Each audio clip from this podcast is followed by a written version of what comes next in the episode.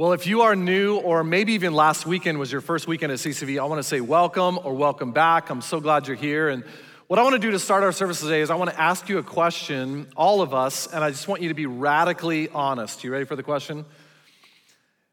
How many of us would say that there was a time in our life where we know we were spiritually closer to God than we are right now? You don't have to vote, but I mean, I've been there, and maybe you're there right now. Now, there's immediately, there's some of you would say this I'm closer to God right now than I've ever been. And I praise God for that. I'm so glad. But my guess is for a lot of us here today, we know that there was a time previously in our life that we were a lot closer to God than we are right now. I mean, maybe for you, um, you look back and you go, man, there was a time that I was getting into God's word like all the time and I was absorbing it and I couldn't wait to understand and apply it to my life. And your prayer life was passionate and you were inviting people to church like crazy. You just couldn't wait to share your faith and the difference God's made in your life. Or maybe for some of you, you were you had some really good people around you. You were in a small group and you were growing or you were serving and making a difference with your life and you just knew it. Or for some of us, we would say this there was a time in my life where nothing, nothing could keep me away from being in church every single weekend. I mean, nothing. I mean, I get up, you're tired, who cares? We're going, right? Uh, kids have activities, work around them, right? Um, you wake up and like there's a game on TV, DVR, because I'm in God's house, right? Cat gets sick, who cares? It's a cat. It's a cat. Nowadays, you know, something like this, like, you know, you wake up and if the temperature in Phoenix is below 70 degrees, you're like, I don't know, it's a little cold outside. Let's stay home and cuddle up in our bed and let's treat our relationship with God on par with our Netflix account. some of us just know, like, if we're just honest, come on, we would say there's a time where I know I've slipped in my faith. I know I was closer back then. And here's my question to you What happened? How would you diagnose what happened in your heart? Well, think about it this way. If you went to a doctor today and something felt off physically, and you were you're just like, hey, doc, I don't know what's going on, but something physically is not right with my body, what is the first thing a doctor would check with you? They would take a stethoscope out and put it up to your heart. Why? Because the number one killer of people in America is heart disease. And in the exact same way, if you went to God today and just got honest, and said, God, I don't know what's happened to me spiritually, but I know I'm not as close to you as I, I want to be. What God would do is the very first thing He would do is He'd want to examine the condition of your heart. And what I love, and I've been so excited to preach this message because I wanted to preach on this passage for so long, is we're going to open up to a, a parable that Jesus told. And what Jesus is going to do is he literally gives us a spiritual stethoscope to put up to our heart to examine the condition of our heart. And nothing could be more important than doing just that. Why? Because Proverbs 4 from the wisest man on earth says this above all else, what should we do? Guard your heart. In other words, there's nothing more important than your life and mine than us looking at the condition of our heart because what? Everything you do, everything you're experiencing in your life right now comes from the condition of where your heart is. Jesus picks up this parable. It's told in Matthew, Mark, and Luke. I'm going to start in, in uh, Matthew chapter 13. Here's what Jesus says Jesus says that there was a farmer that went out to sow some seed, and he was scattering the seed, and some of it fell on a path, a really hard path, and the birds came along and they ate it up. Then some fell on some rocky places where there, there wasn't much soil. Remember that, there wasn't much soil, and it sprang up quickly because the soil was shallow. But when the sun came up, the plants were scorched and they withered because they had no root. Other seed fell among thorns, which grew up and choked out the plants. Still, other seed fell on good soil and it produced a crop, watch this, 160, 30 times what was planted, what was sown. Whoever has ears, let him hear. Now, what the disciples did next is what I would have done. It's maybe what you're doing right now is They're like, Jesus, we have ears, but we have no idea what you're talking about. And what Jesus does with this parable, and this is amazing because he doesn't always do this with parables, is Jesus sat down and he explains the parable. And what would have happened is everyone would have been leaning in, like on, on the edge of their seat, going like, I can't wait to hear this. And here's why. They lived in an agricultural society. Everything depended on them growing crops and harvesting what was being what was being no that's not true of us. Agriculture is important for us but it doesn't drive everything about our economy. For them socially economically physically everything depended on this. And all of them would have been familiar with farmers sowing seed. It's what they saw all the time. And what we know in jesus' day is historically when a farmer sowed seed in israel in jesus' day they could expect a crop of seven to eight times what was sown. In other words, you sow seed. If you grew seven to eight times what was sown, you'd be like, whoa. If you grew 10 times what was sown, you'd be like, woo. If you grew 20 times what was sown, you would be the president of the Future Farmers of America, okay? Now, any, any alumni of Future Farmers of America, just be proud. Right? All of our campuses, anybody out there? Yeah, we love you, okay? Future Farmers of America. But what Jesus says is, He says this He says, there's actually a way to have 30, 60, 100 times what you sow. That kind of harvest. And I'm telling you, everyone would have been blown away because that was unthinkable. The most, you'd have to be the most blessed man in the world to experience that kind of fruit or harvest in your life. Now, just pause for a minute. And I want you to just think about your life for a minute. What kind of fruit are you experiencing in your life right now? In your marriage, in your dating relationships right now, with your finances, with dealing with your anxiety or your mental health that you know has just been plaguing you over and over again. What kind of fruit are you experiencing? You know that big challenge some of you have right in front of you right now? You know what it is. It is a massive challenge at work or in your family with your kids. What kind of fruit are you experiencing? And what Jesus says is there's a way to live your life with a condition in your heart where you can experience 30, 60, 100 times what the average person around you experiences. And I don't know about you, but that is crazy compelling to me. I mean, could you imagine if your prayer life was 30 times more powerful? Could you imagine if your marriage had 60 times more joy? Could you imagine if the Arizona Cardinals were 100 times better next year? Okay, he's not talking about that, but I wish he was. He's not talking about that. But he's saying there's a way that you can see your life transformed beyond what you could ever imagine. And we're like, Jesus, how do you do that? And Jesus begins to explain the parable. And I'm gonna read his explanation from Luke chapter 8, because I really like the way he, he puts this. Here's what Jesus says The meaning of the parable is this the seed is the word of God. Now, don't miss this. The seed that is scattered is the word of God.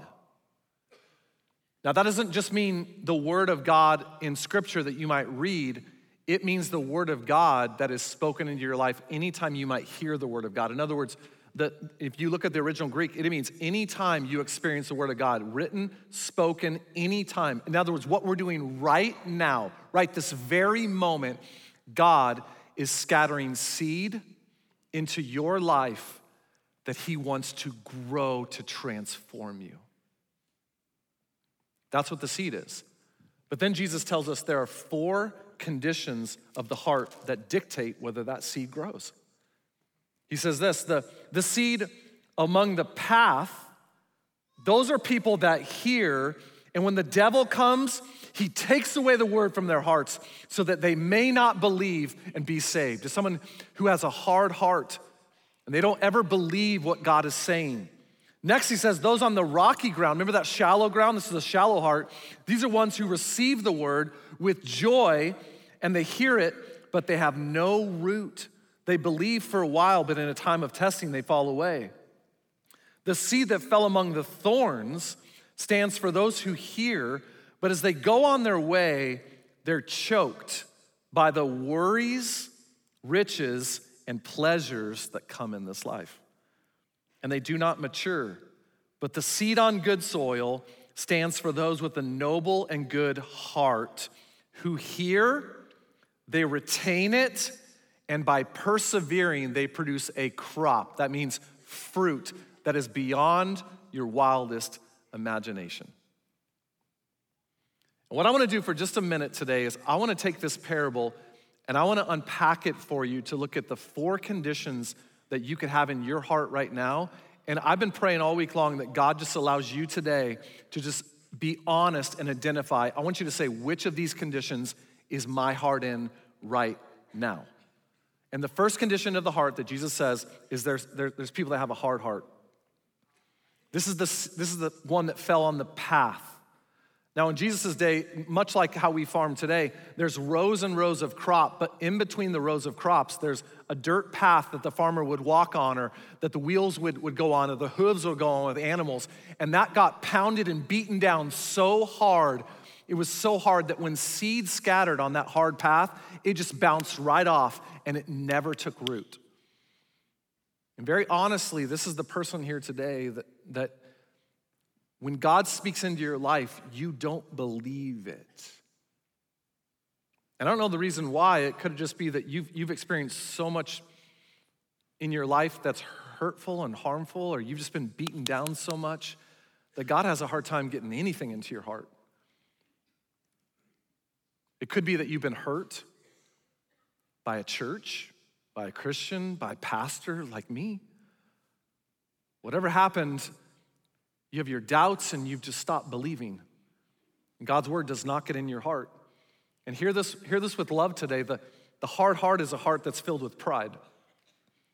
In other words, if you took a stethoscope, a spiritual stethoscope, and put it up next to someone who has a hard heart, here's what you'd hear I don't need God. I don't want God. He's for weak people, He's for people that don't know what I know. And again, I don't know how you got there. I'm sorry you're there, but I just wonder if God would maybe want to open your heart today. And again, you, you don't know this, but you know, you, you see me, like you see me, but people forget that I can see you too in the audience, right? Mean, I see you too. I mean, I, and when I go to campuses, I'll go to campuses, I'll walk in and I'll just watch people. I'll, I'll sometimes sit back and just watch people. And, and I get to see you you're seeing me but you know sometimes i'll i'll be looking and i'll see people and you just got your arms crossed like this right? You're looking you're like all right preacher boy let's get this moving okay? All right i got a game to go to. Like the cat jokes that's cool but the god thing let's just move on okay? You got like a, a kind of a, a like a look on your face like i'm not buying it and i see you. Now listen some of you are like, I, I have my arms crossed. Is he talking about me? This is just, some, you know, some of you, this is just kind of how you learn. That, that's fine. But for some of you, this literally represents the condition of your heart. And if that's you, I just want to tell you, I love that you're here. And you're welcome here every single weekend. I hope you keep coming. I hope you keep coming. But the question would be how's it going in life with a hard heart to God? And if you don't like the answer, maybe God's just here to go, I want to pry that thing open. I want you to open your heart because I have something better for you. But some of us just have to admit, I have a hard heart.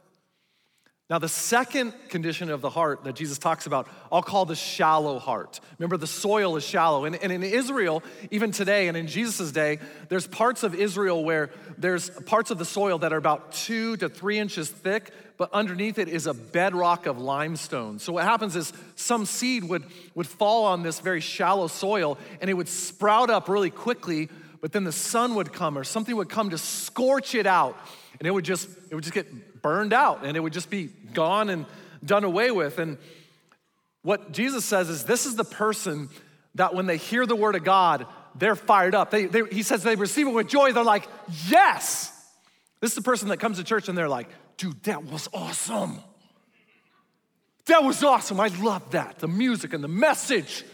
I'm, I'm going all in. I'm going all in, man. I'm gonna get baptized. I'm gonna start serving. I'm gonna start giving. I'm gonna get in a group. I'm gonna start sharing my faith. It's awesome. Monday morning. I don't remember a thing we even talked about this weekend. You didn't do jack. Or you did do jack, but it lasted a week or a month and then you dropped out. Now, what happened? Why didn't you grow roots deep? Listen what Jesus said, Luke 8 13. They believed for a while, but in a time of testing, what do they do? They fell away. In other words, there's some of us that we get all excited with what God's doing, and then a trial hits, a temptation comes, and man, we fall away so fast because we don't have roots. It is so easy to follow Jesus when life is going good. Jesus never promised that your life would be easy. In fact, Jesus himself said, In this world, you'll have trouble. But take heart, I've overcome the world. But some of us, when trouble comes, we just fall away, we fold. And if you put a spiritual stethoscope next to a shallow heart, it would sound like this How could this happen to me? How could God allow this in my life? I mean, I'm a good person, and look at all those, those people are being blessed. What about me? In other words, a shallow heart is filled with a woe is me attitude. You know anybody like that? I'll be super just real today. As a pastor in America today, one of my greatest concerns is how soft Christians have become and how many victims we have that are Christians. A victim mentality. Look at me. Now, listen, some of you have been legitimately victimized. Sexual abuse and what they did to you was horrific and it's wrong. But just because you've been victimized doesn't mean you have to live as a victim. God's speaking to someone right now. You don't have to live as a victim. Jamie and I recently we were sitting down with a couple that lifelong Christians. And they'd just been hurt by somebody. It was someone close to them and I could not believe the victim language that was coming out of their mouths. And this didn't happen a week ago or a month ago, because all of us have had that language in the aftermath of, of something really hard, right? This was years and years and years ago. And they're still victims. Victims. And I just, it just broke my heart because I thought, how can God speak into your life when all you tell yourself is you're a victim. You show me one place in Scripture it says you're a victim. You are not a victim. You are called to be a victor by the power of Jesus that lives inside of you. That is who you're called to be. And we got people walking around I mean, legitimate Christians walking around going like, look what happened to me. Not recently, like 20 years ago. And I get it. Some of, I mean, some of us have been really, something really, really hard. I'm just telling you, God doesn't want you living as a victim.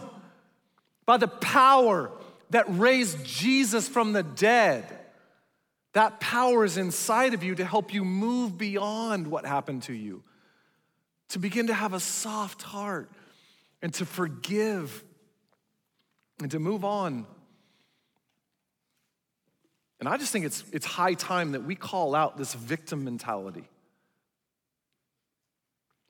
Let me ask it this way Would you say you're more like a palo verde or a palm tree? You say, what, what do you mean? Well, it, we have both all throughout Phoenix. We have them on our campuses, okay? If, how many of you own a Palo Verde tree? Not some of you. It's probably good you don't own a Palo Verde tree. You wanna know why? Their roots are so shallow. The first bad storm that comes through, I'm telling you, they're just uprooted. They're gone. Their branches just snap like crazy. Have you ever seen a palm tree in the middle of a hurricane? I mean, a palm tree will be bent all the way over, almost touching the ground in the worst hurricane, and it will bend and it will not snap. You wanna know why? Because it, it has, it's flexible and its roots are so deep you couldn't even imagine. Did you know that when a palm tree experiences the worst storms and it bends and doesn't break, that that causes its roots to actually go deeper? That is the picture of what God wants for your life. That when the storms hit, you don't get all victimized, you let it draw you deeper into your faith, into a God who loves you and wants to take you through the storm. You're to be a palm tree, not a Palo Verde. And can I show you that? Can I show it to you? Psalm 92. But the godly will flourish like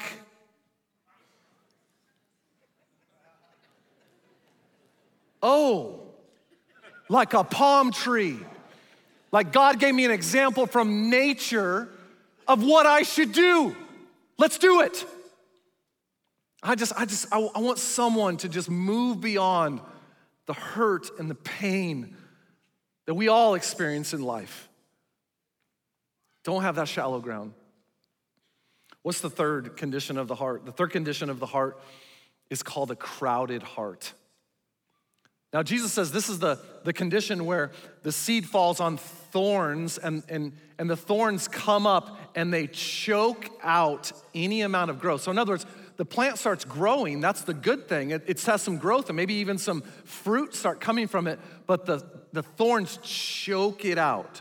Now, the word choke in the original language here means to be crowded around. You get so crowded with the things of this world and this life that it chokes out anything God wants to do in your life. Now, what did Jesus say crowds him out more than anything else? This isn't me, this is the words of Jesus. Matthew chapter 13, verse 22. But the worries of this life and the deceitfulness of wealth choke the word, making it unfruitful. The two greatest things that will choke God out in your life is anxiety and materialism. The greatest pandemic our world will ever face is not COVID or some other virus. It's what many of us are experiencing right now. It's the pandemic of anxiety that overwhelms us and worry, or materialism and the deceitfulness of just wanting more. If you put a stethoscope next to a crowded heart, what would you hear? You would hear, I'm so worried. I'm so anxious. And I want more, more, more, more. A crowded heart is a heart that's filled with worry and materialism. And why, why do these two things? Why, why did Jesus call out these two things? Why are these so destructive in our lives? Because both of them are linked. Both of them are linked. I'll show you that. But both of them have us relying on something instead of relying on God. Now, hang with me for a minute. What is the root of anxiety and worry? It's the same Greek word in the New Testament. What's the root of it? The root is control. I want to control my kids, their future, their health, my job, my finances, my marriage, if I'll ever get married, if I'll ever get remarried again, if I'll ever anything. I want control. And God sometimes has to pry our fingers open and try to show us you're not in control. You're designed to let me be in control.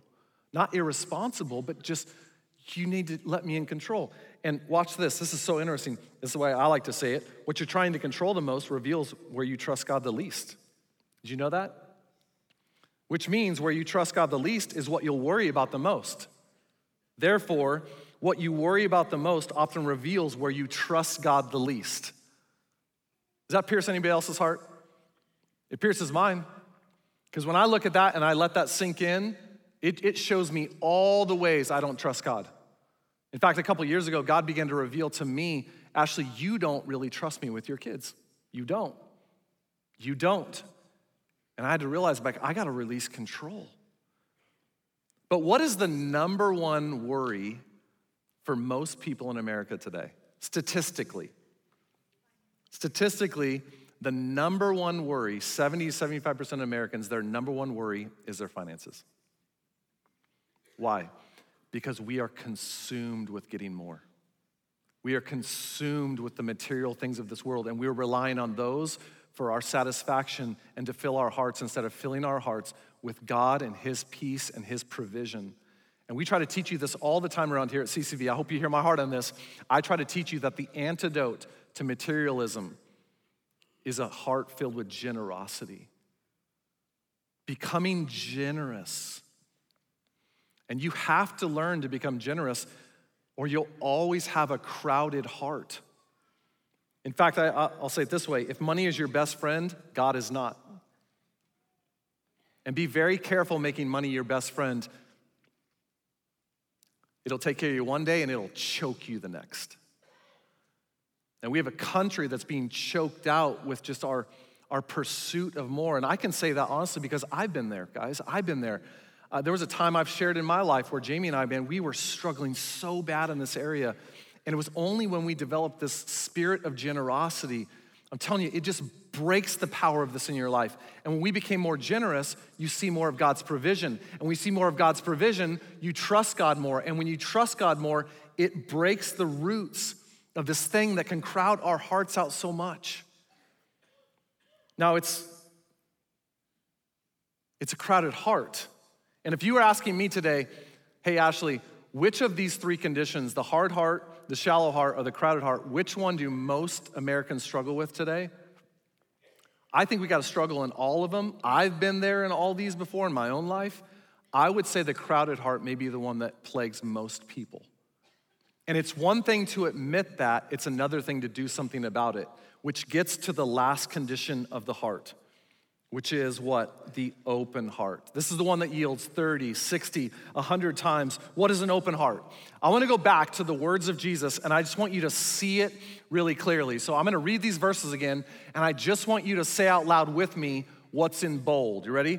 Luke chapter 8, verse 12. It says, Those along the path of the ones who they hear it. They actually hear it, but they don't believe it. Verse 13, those on the rocky ground are the ones who receive the word with joy when they Say it louder. They hear. they still hear it, but it's too shallow. It doesn't, it doesn't take roots because of the trials in this life. Next, he says, the seed fell among the thorns. This is the shallow ground. Those who did you notice that in every single one of the conditions of the heart, all of them heard? Which means what? You coming to church and hearing God's word is not the end all be all. What is? What is? What is? Let me show you the open heart. Watch this. The open heart says this But the seed on good soil stands for those with a noble and good heart who they heard the word, but what did they do with it? They retained it. They retained it. Now, retained it does not mean to remember it. Retain it is the Greek word katecho, which means to hold fast, to hold fast in obedience. God, I'm gonna take your word, I'm gonna hold fast on it. I will let this direct my life, not my emotions, not what other people say, not the trials in this world. God, I'll take your word and I'm gonna be obedient. I'm gonna do it. That's the first thing they do, but watch the second thing they do. This is just as important. And by persevering, they produce a crop that is much fruit 30, 60, 100 times. So, God, I'm not just gonna do it. When it gets hard, I won't stop doing it. What is an open heart? An open heart is says this I'm going to do what God says even when it's hard, even when life didn't turn out the way I thought. Does that describe your life when things get hard? When your spouse left you and said, I'm done, were you done with God? When your finances begin crumbling apart, did you fold in your faith? When the doctor said it's cancer,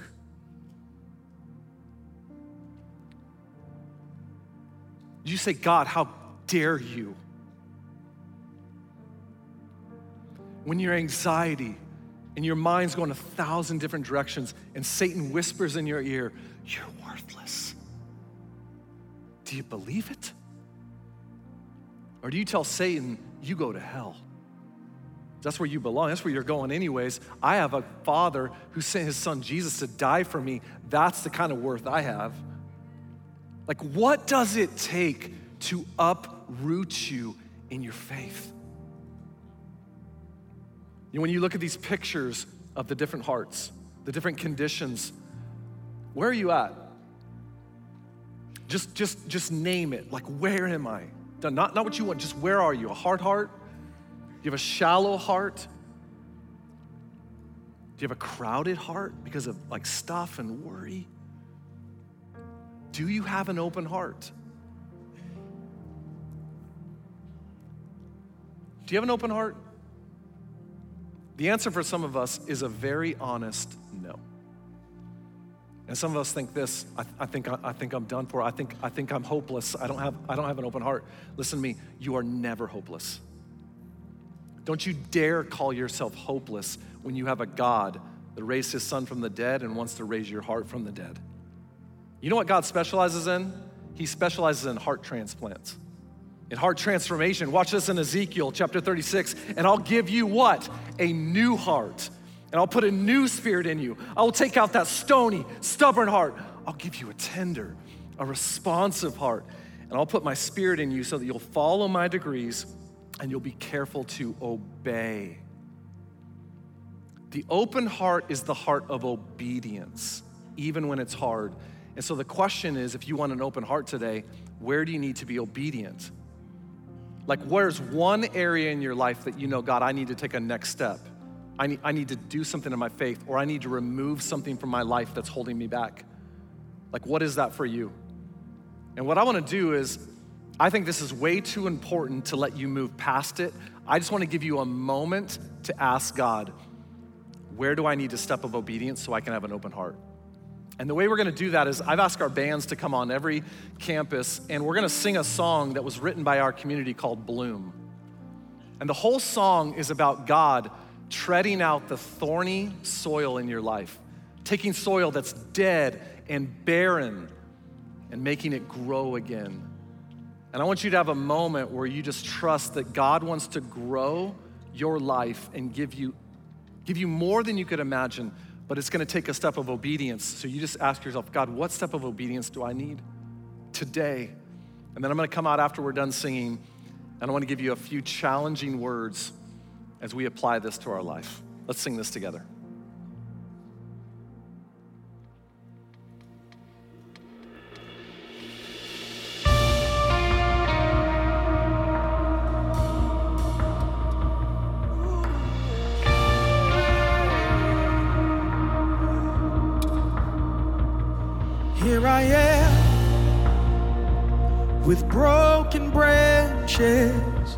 The roots I planted withered in the soil. I try to stand and wait for rainfall, a rushing flood of water to my soul. Though it seems nothing grows here anymore. Feel the presence of the one who can restore.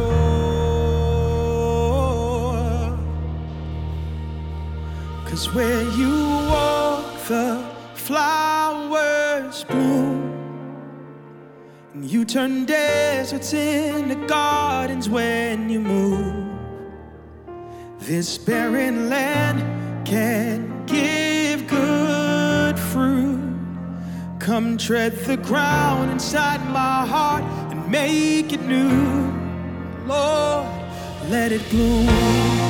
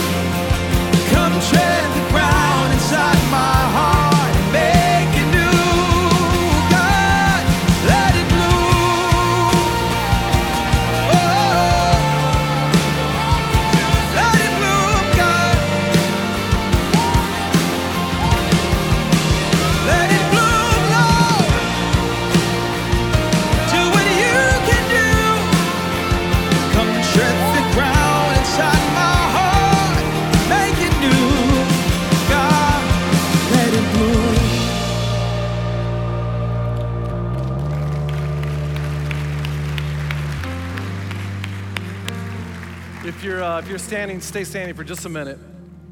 Do you believe God can restore anything and make it new? Yes, yes.